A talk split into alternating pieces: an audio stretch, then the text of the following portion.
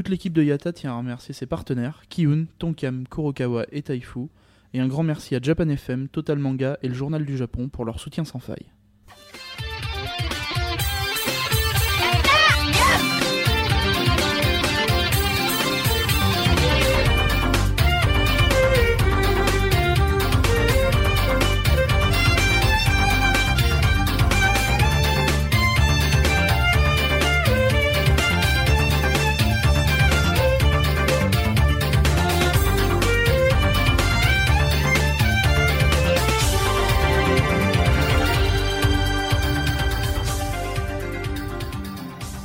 Kambawa Road to Japan, jour 3.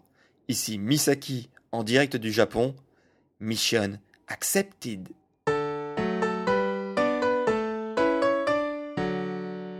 Avant de commencer euh, à raconter vraiment cette journée 3, je voulais faire un petit rappel général euh, sur, sur toutes les petites musiques que vous entendez dans l'intro. J'ai peut-être pas été assez clair en fait euh, hier, où je vous ai raconté que c'était donc la musique de, de, la station de Takana no Baba, qui était en fait l'opening de, Astro Boy. Et donc en fait j'ai repris un peu le même concept que j'avais fait dans la saison 1, mais sauf que je change de musique à chaque fois. Et donc en fait ces musiques-là représentent en fait, au Japon, chaque station, euh, plus ou moins, a sa petite musique qui la, qui la différencie des autres. Et donc, c'est comme ça, c'est assez sympa. À chaque fois qu'on arrive dans une gare euh, de train, euh, surtout JR, en fait, on a une petite musique qui nous accueille avec des petites notes assez simples et qu'on reconnaît très facilement. Donc voilà, c'est pour ça que je vous propose, pour vous mettre encore plus au cœur du Japon, une petite musique différente de ces gares japonaises au début de chaque podcast. Donc aujourd'hui, donc plus de typhon, euh, il fait très beau, euh, donc euh, journée qui s'est déroulée habituelle, enfin selon le planning défini. Donc comme je vous avais déjà introduit le sujet les jours précédents et surtout hier soir, donc j'ai commencé donc les cours de japonais ce matin. donc j'avais gagné 16 heures de cours sur Gaijin Japan et donc j'ai pu effectivement aller à Iidabashi Language School. Donc bon, il n'y a pas trop à détailler là-dessus, mais juste pour dire que c'était assez sympa de, rencontrer bah, différents profils d'élèves qui qui, a sur place. En général, en fait, c'est pas des, des vacanciers, hein, puisqu'en général, quand on part en vacances, on n'a pas trop le temps, euh, ni surtout euh, le budget forcément pour, euh, pour prendre des cours sur place.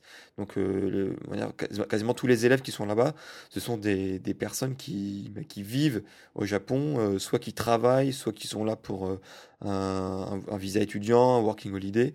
En tout cas, voilà, qui sont là depuis, de, manière un peu plus permanente et qui justement veulent euh, améliorer leur japonais pour, euh, pour se débrouiller un peu plus euh, facilement au quotidien.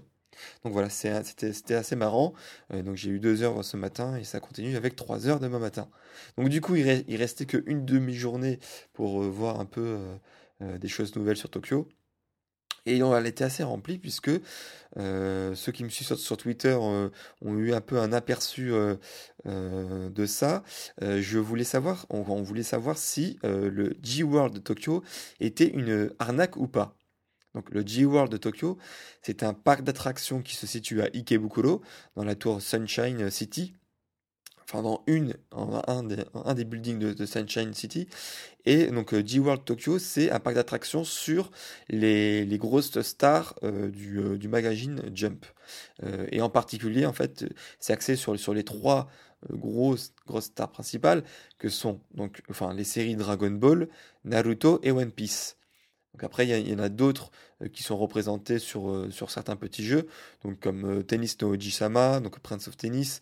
Il y avait Gintama, il y avait qui y avait d'autres Il y avait Blue Exorcist, il y avait Hunter x Hunter, il y avait Toriko, etc., etc. Donc par exemple pour, pour, pour, pour cela, donc c'était des, des, sortes de petits jeux style fête foraine où par exemple il fallait envoyer un projectile dans un trou donné et en fonction du de, si on a bien visé on a un, lot plus ou moins gros il y en avait d'autres, c'était des, jeux de chance, euh, mais en général, c'était plus des jeux d'habilité. Donc c'était assez marrant, ça faisait assez fête foraine. Euh, et ce qui était bien, c'était qu'on était obligé euh, de gagner quelque chose, même si on était très nul. Je, je, tairai les noms. Même si on était très nul, on est quand même obligé de gagner quelque chose. par contre, donc ça peut aller très vite puisque pourquoi je parlais d'arnaque au, début de, de, cette intro Parce que donc déjà, vous devez vous acquitter d'un petit montant de 1300 yens pour seulement rentrer dans le G-World Tokyo. Et donc ensuite, à l'intérieur, bien entendu, tout est payant. Donc vous devez repayer à chaque attraction. Euh, donc il faut savoir que donc, ces petits jeux dont je vous ai décrit euh, plus tôt, bah, c'était 300 yens par euh, petit jeu. Donc ça peut aller très très vite, hein, parce qu'une fois qu'on a loupé, on veut refaire une partie pour regagner un, lot un peu plus gros.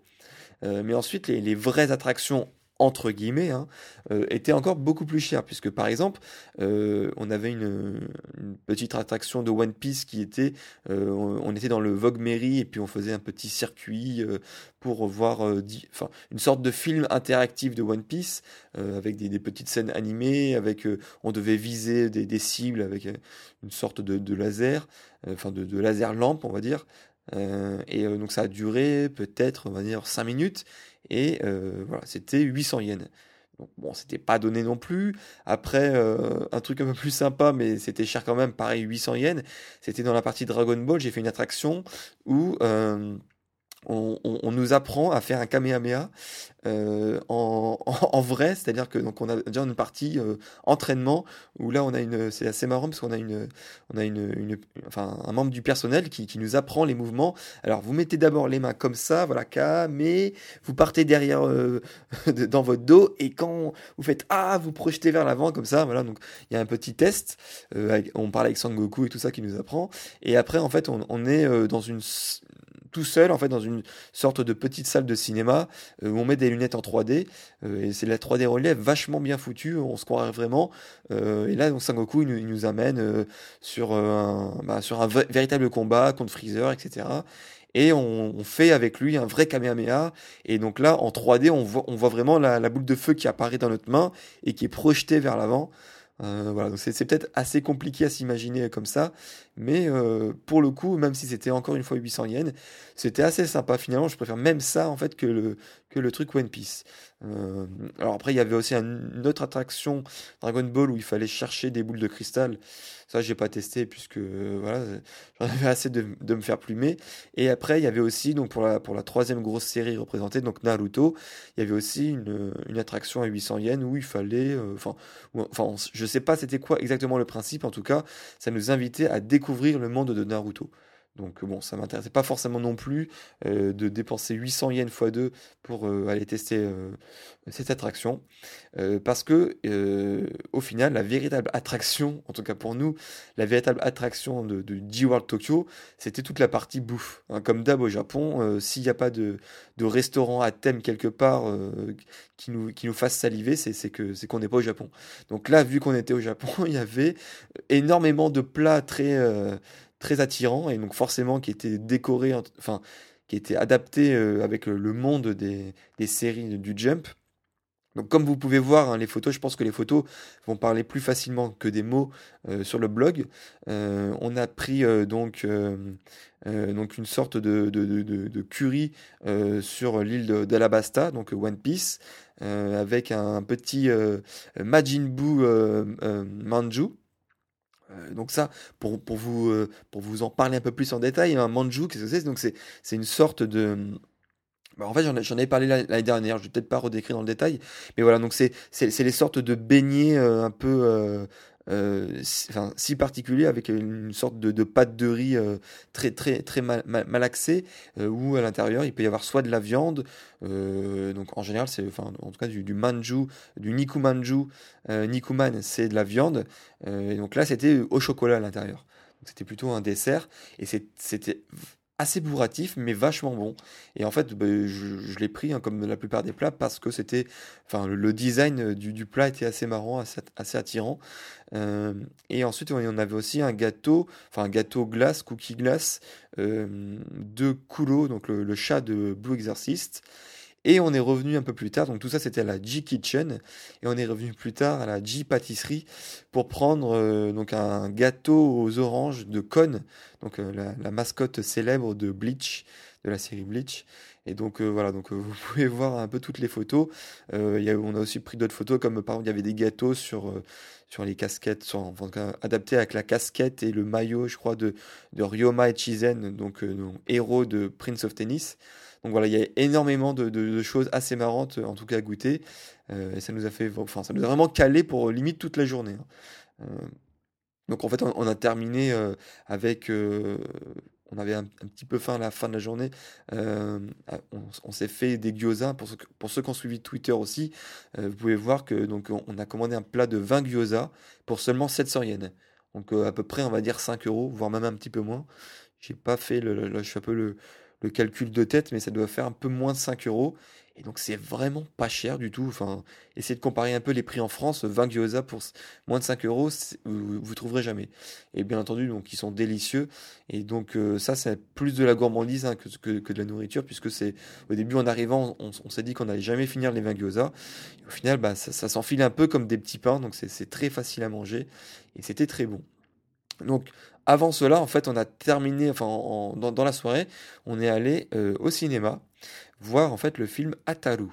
Euh, et donc Ataru, qu'est-ce que c'est? C'est à la base un drama, euh, donc un drama qui passe à la télé au Japon et qui était tellement populaire qu'il a, eu le droit à deux épisodes spéciaux, donc aussi à la télé, mais en plus du drama, donc qui, qui racontait une histoire supplémentaire, et donc tellement, tellement populaire encore plus que il a eu le droit à son adaptation au cinéma. Et donc le film sortait le 14 septembre, donc samedi dernier, puisque tous les films au Japon sortent euh, le samedi, non pas le mercredi, euh, comme chez nous. Et, euh, et ben, dans l'ensemble, il était vraiment pas mal. vous pouvez voir d'ailleurs le trailer que, j'ai mis sur le blog Road to Japan, et vous comprenez enfin pourquoi j'ai commencé mon intro par Mission Accepted. C'est un peu le c'est un peu le mot-clé qui, revient au début de, chaque euh, mission, épisode en fait, euh, du héros. Et donc le héros qui est, euh, incarné par Nakai, donc tout simplement une grosse star au Japon, hein, qui, est membre, qui est entre guillemets une idole.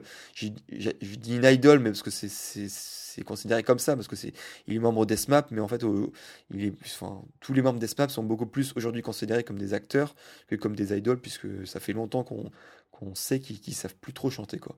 Euh, donc sinon voilà donc euh, performance exceptionnelle puisque en fait euh, il interprète une sorte de comment on appelle ça d'une sorte d'autiste en fait un peu la à la Rainman qui est en fait super intelligent qui a une vision extrasensorielle qui, voit des choses que nous ne, pouvons voir et donc en fait qui aide à résoudre des, affaires bah, policières en donc c'est tout simplement une série policière et donc là il y avait un nouveau méchant avec le film qui était interprété par Ori Kitamaki, hein, la, magnifique Ori Kitamaki. Sauf que dans ce film, elle n'est pas si magnifique que ça, puisque euh, ils lui ont refait faire toute la mâchoire et elle ressemble plus à un requin de, James Bond avec des, dents euh, en ferraille. Euh, qui lui fait un, sourire terrible et c'est surtout en fait le, truc le plus le plus le plus creepy quoi le plus horrible c'est il y a une sorte de bruitage en fait quand elle sourit qui, je sais pas comment trop comment expliquer, mais qui, qui montre en fait que, que ses lèvres elles frottent euh, sur du sur de l'acier quoi. Et on a l'impression que ça grince, comme s'il y avait une, une, porte qui grinçait euh, donc quand on, quand on l'ouvre. Et donc ça, ça fait un sentiment assez euh, assez bizarre en fait.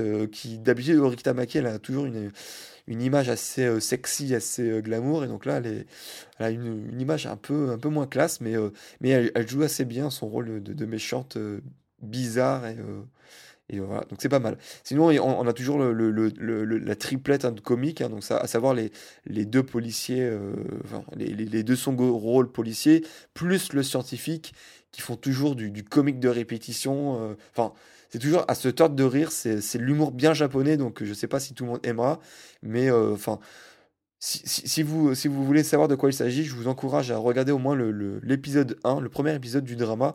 Vous aurez un peu un aperçu de, tout ce que vous pouvez voir dans le film, euh, puisqu'il y a, déjà tout, tout le tout, tout l'humour qui est déjà en place dès l'épisode 1 du drama.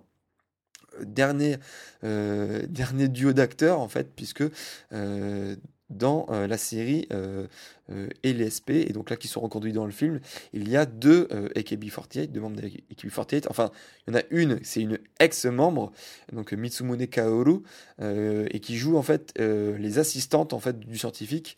donc Mitsumune Kaoru qui, qui, joue assez classe, on va dire. Et donc la deuxième, c'est la non moins connue, donc Shimazaki Haruka, donc Paruru, qui joue comment dire? Qui joue du paloulou quoi. Donc c'est euh, c'est elle sait pas enfin voilà elle, fait du paloulou alors je sais pas comment dire euh, à ceux qui qui connaissent pas forcément euh, l'actrice entre guillemets qui bon voilà elle a elle a un jeu assez monocorde hein, donc voilà les, les, fans apprécieront les autres un peu moins. Donc voilà mais sinon dans son ensemble film assez bon en tout cas qui je pense aura du, du succès au Japon puisque la série avait énormément de succès. Et puis de toute façon, le casting, le casting est assez quand même, il faut le dire, énorme. Voilà, donc euh, je vous ai parlé des gyoza qui a terminé la soirée. Je vais terminer du coup pour rester dans l'ambiance repas, etc. avec les mots japonais, avec le non moins célèbre Itadakimas. Alors je pense que tout le monde sait ce que signifie plus ou moins Itadakimas, puisque euh, beaucoup de gens euh, l'associeront plus ou moins avec le bon appétit. Sauf qu'il y a une énorme différence avec le bon appétit, puisque en France, le bon appétit, euh, euh, c'est une formule de politesse qu'on on, va, on va dire à quelqu'un qui, qui, est en train de manger. Donc en fait, on, souhaite à quelqu'un de bien manger. Sauf que au Japon, en fait, c'est totalement l'inverse, puisque le itadakimasu, ça pourrait se traduire littéralement par je, je reçois humblement. Et donc en fait, c'est itadakimasu, on le dit à soi-même quand on, va manger. Donc, tout simplement, une, mise en situation, c'est que si vous, vous, ne mangez pas et que vous, voyez à, côté de vous quelqu'un qui mange, vous ne pouvez pas lui dire itadakimasu pour lui sauter bon appétit, puisque ça n'aura strictement aucun sens euh, et, la, personne vous regardera assez bizarre. Donc, euh, bah, vous ne dites rien. Euh, itadakimasu, voilà, c'est plus une formule de, qu'on dit en, général en groupe quand tout le monde va manger, mais on, peut, se le dire aussi à soi-même. Hein. si, on mange tout seul, on peut se dire à soi-même son petit itadakimasu. Et donc en fait, pour compléter ce, ce, petit, ce, petit, mot, expression donc associé au début du repas, je vais vous apprendre donc le mot qui va terminer le repas en général, surtout quand on est au restaurant, qui est gochiso sama deshita et euh, qui signifie tout simplement euh, merci pour ce repas. Et en général, donc euh, c'est un mot qui s'adresse à la personne en fait qui a cuisiné le plat. En général, si vous êtes au restaurant, en sortant, ben, vous, vous, dites un petit Gochisama deshita au cuistot. Ou alors, euh, par exemple, si vous êtes chez vos parents et que c'est votre mère qui a fait à manger, vous pouvez dire un petit Gochisama deshita à votre mère. Voilà, voilà. Donc, euh, je pense que j'ai été assez complet. Euh, il y a plusieurs, voilà, j'ai fait un peu plusieurs rubriques. Donc, la journée, la minute Ekibi, le mot du jour. Et je vais conclure peut-être un peu plus court aujourd'hui en vous souhaitant une bonne soirée et à demain. Sayonara! Holy A!